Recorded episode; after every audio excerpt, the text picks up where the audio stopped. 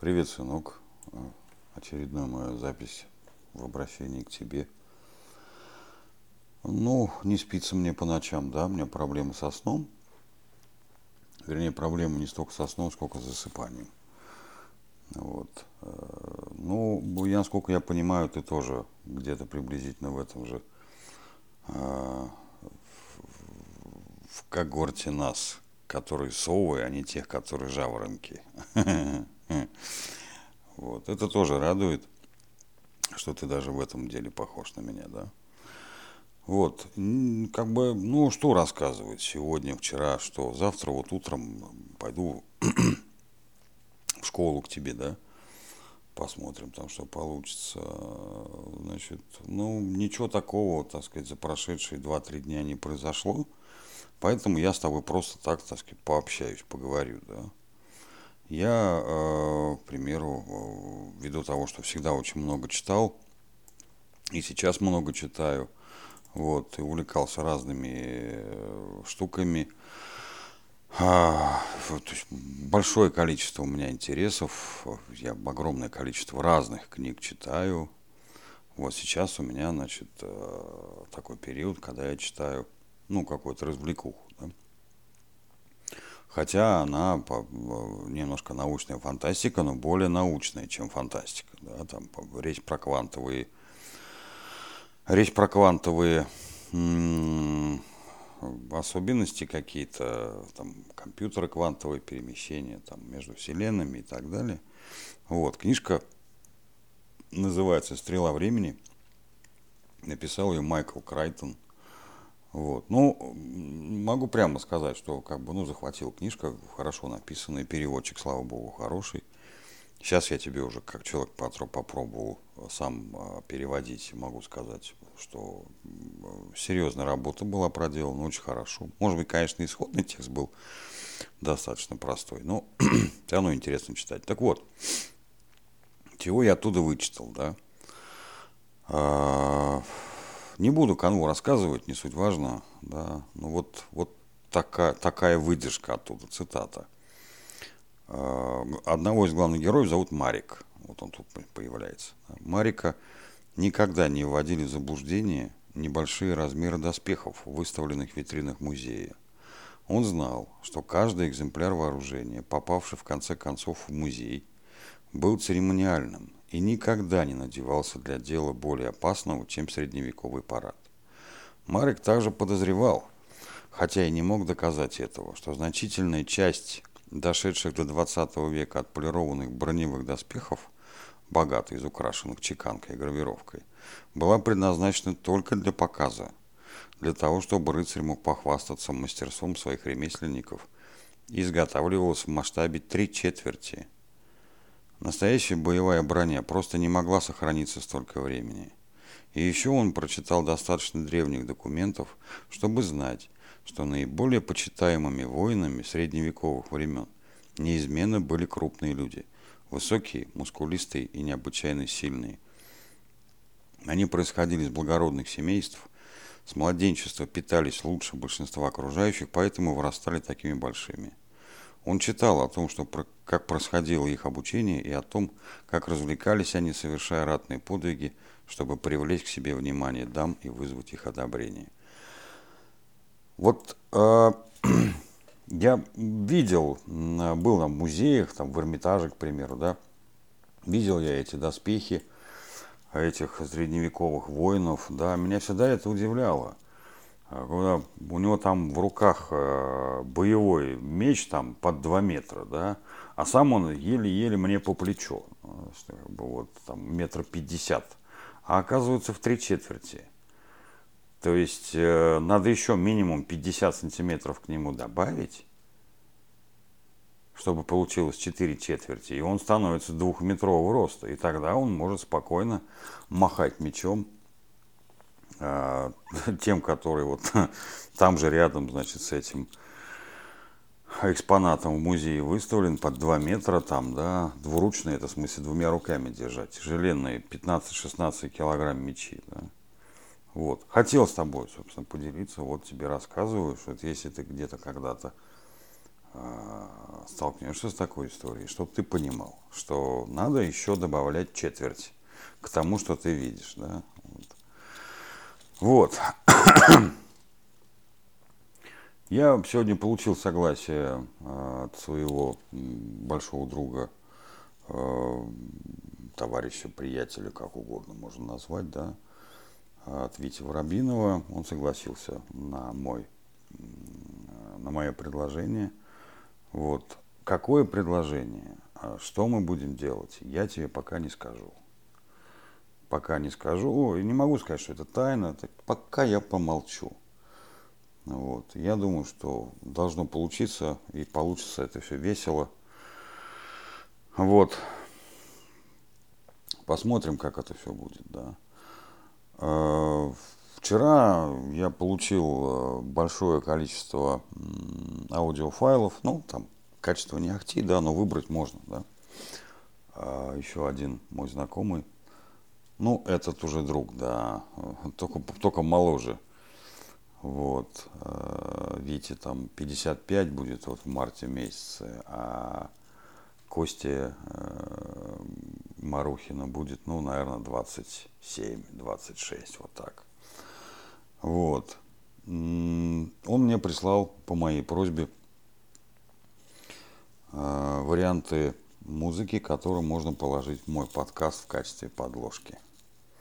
То есть, чтобы мой голос звучал на фоне какой-то музыки, чтобы не так это все было камерно, чтобы это было, так сказать, повеселее, ну и, опять же, моднее, что ли.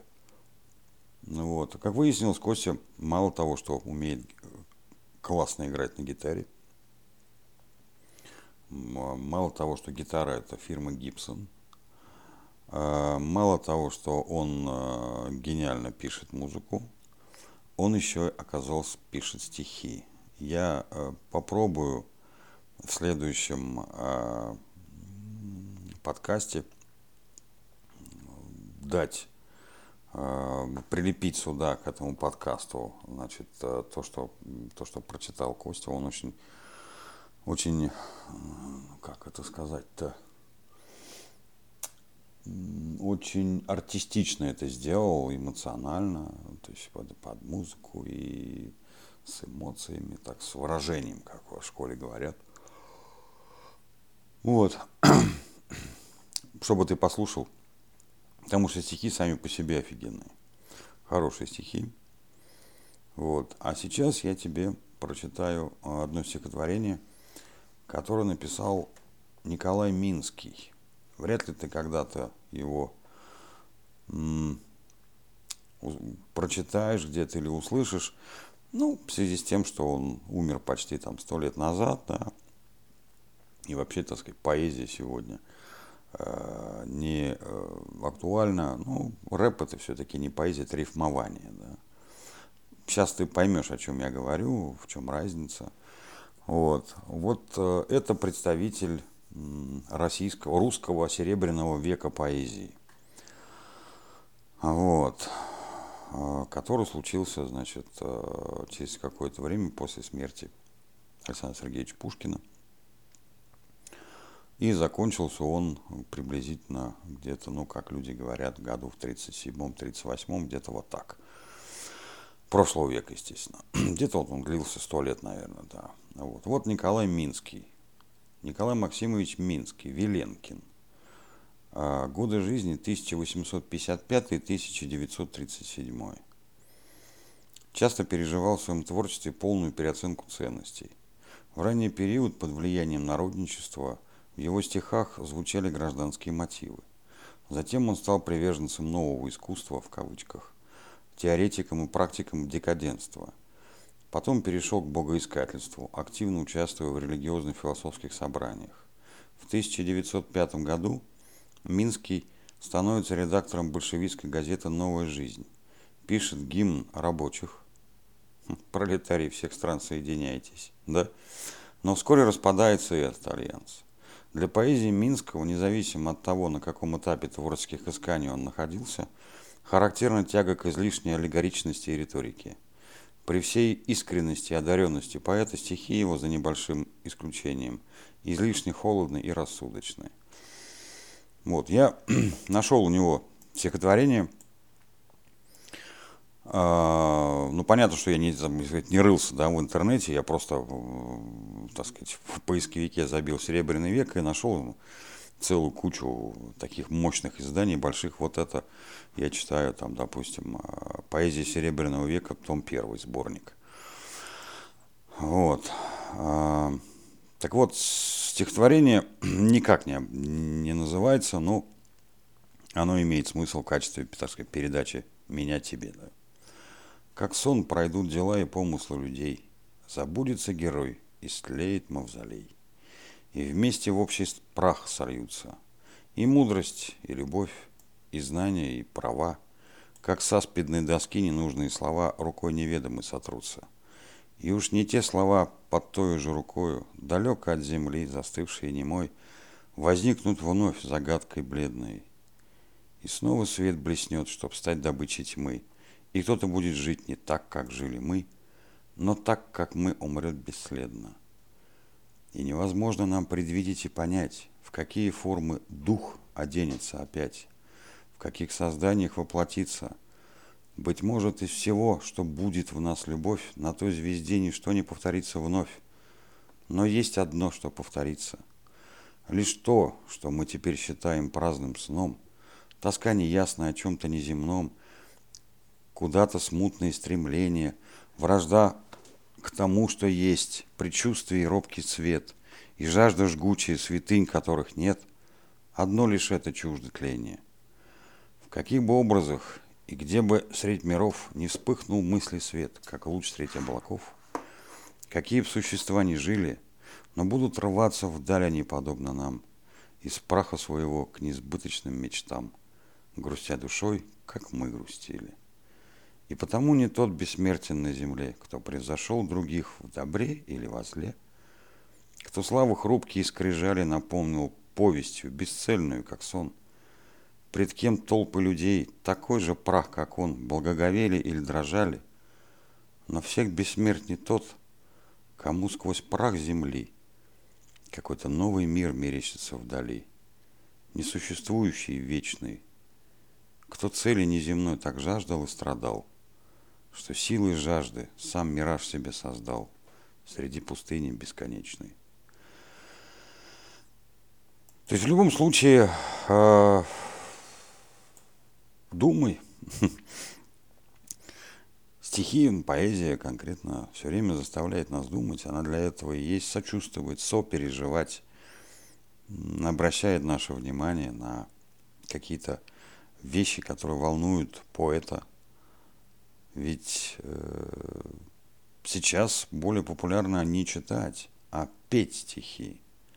Это как раз популярная музыка, ну неважно, там рок-музыка, тот же рэп, ну, еще раз говорю, рэп ближе к рифмованию.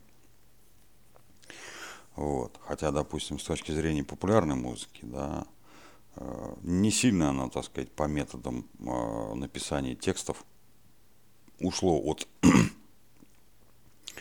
рэпа, да, ну, допустим, тот же Виктор Цой, там еще в 85 году на альбоме 45 признавался, что я играю словами, то есть, ну, вот составлял рифмы, вроде получались какие-то тексты там на какую-то тему, да. Если мы возьмем там американскую популярную музыку, ну, и, да, в основном она, конечно, превалирует сейчас. Э, там тоже с текстами не так все сложно, да.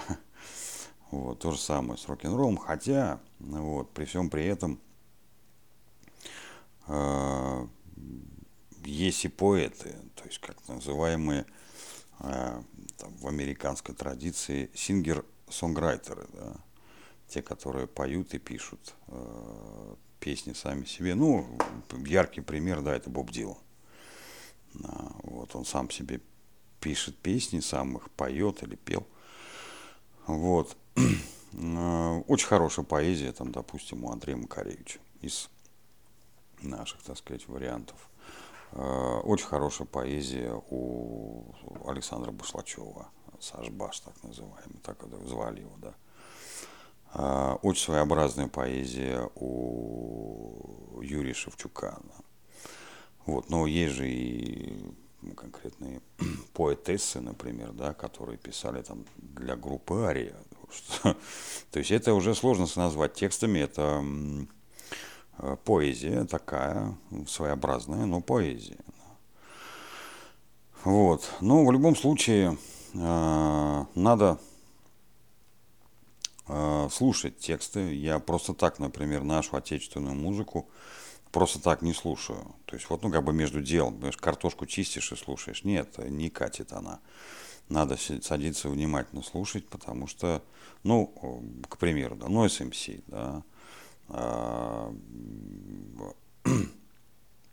ну, кого еще взять, вот из, так сказать, из свежих, да, а, та же там группа Курара, да, я вот сегодня что-то несколько альбомов свежих у нее выкачал, значит, буду слушать, да, ну, есть текстовки классные, ну, тоже сказать еще раз, тексты, да. Вот э, Илья Кормильцев, я, э, так сказать, тебя с ним познакомил. Ну вот, он писал, я уже тебе говорил, для группы Урфин Джиз, он писал для группы Наутилус Помпилиус, писал для группы Кабинет, писал для проекта Настя, Насти Полевой, да. Вот. А, это вот только то, что вот прямо ну, на поверхности лежит. Если там покопаться в Википедии, можно найти там еще, наверное, там 5-7 групп, да, 5-7 музыкальных коллективов, для кого он писал песни. То есть он писал стихи, и ты слышал эти стихи, да. Ну, хоть чуть-чуть, но слышал. Вот. И вот это все превращалось, потом, значит, перекладывалось на музыку и превращалось в песни но не в треке, как это сейчас делается, да, но не в треке. Вот. Ну, просто сейчас время, когда героев почти не стало. Э, и я не вижу в этом ничего страшного, ничего плохого, да, потому что человечество уже такие вещи переживало. Вот, это вот там позднее средневековье, к примеру, да.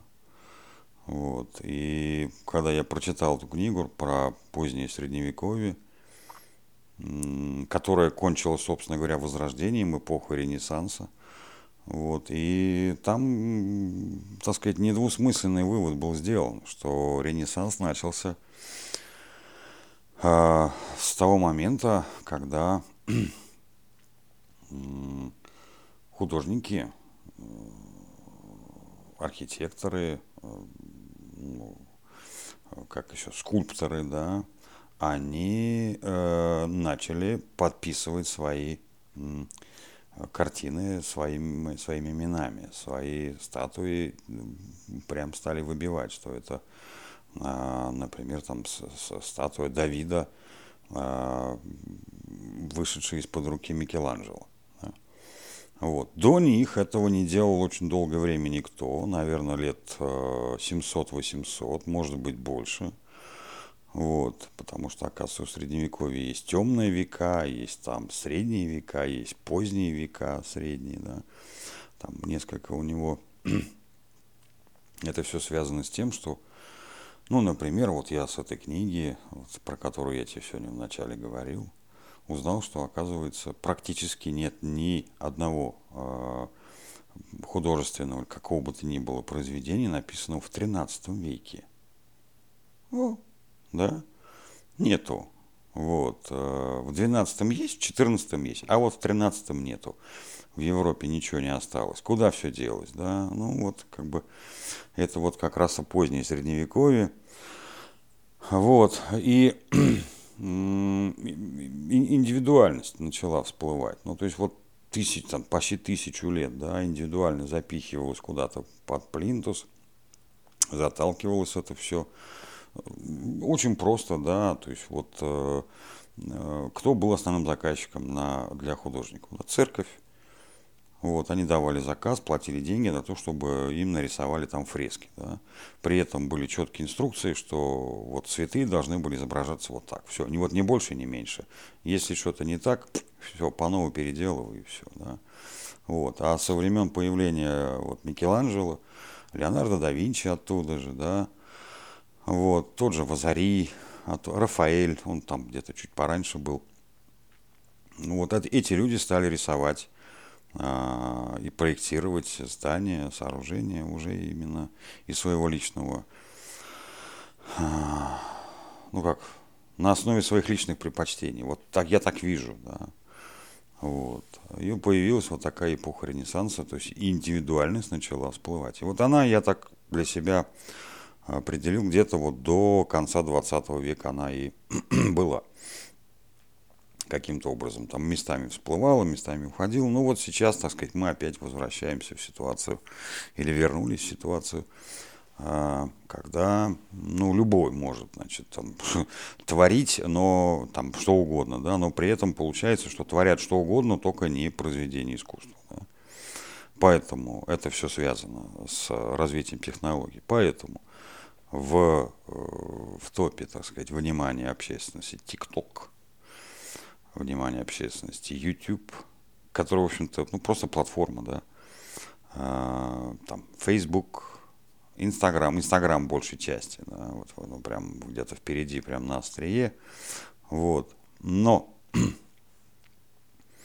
я думаю, что развитие технологий в любом случае, оно так ускоряет развитие общества. И еще при моей жизни, мы опять вернемся к индивидуальности – вот, и будет новый рассвет. И опять появятся эти герои. Последние герои, последние герои, ну, наш, так сказать, вот, э, ну, музыкальный, так скажем, да, э, так скажу, вернее, так скажем. Это был Виктор Цой. Вот он погиб, он закончился эпоха героев. Вот последние 30 лет э, идет просто, ну, вымирание героев, ну, просто в связи с их там старостью, болезнями, там, какими-то а, разного рода неприятностями в этой жизни, излишествами и так далее.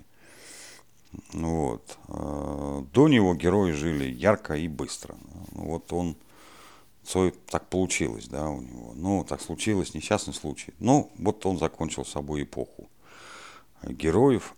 Ничего в этом страшного я не вижу. Есть эпохи, есть время разбрасывать камни, есть время собирать камни. Я несколько раз уже это проходил в своей жизни.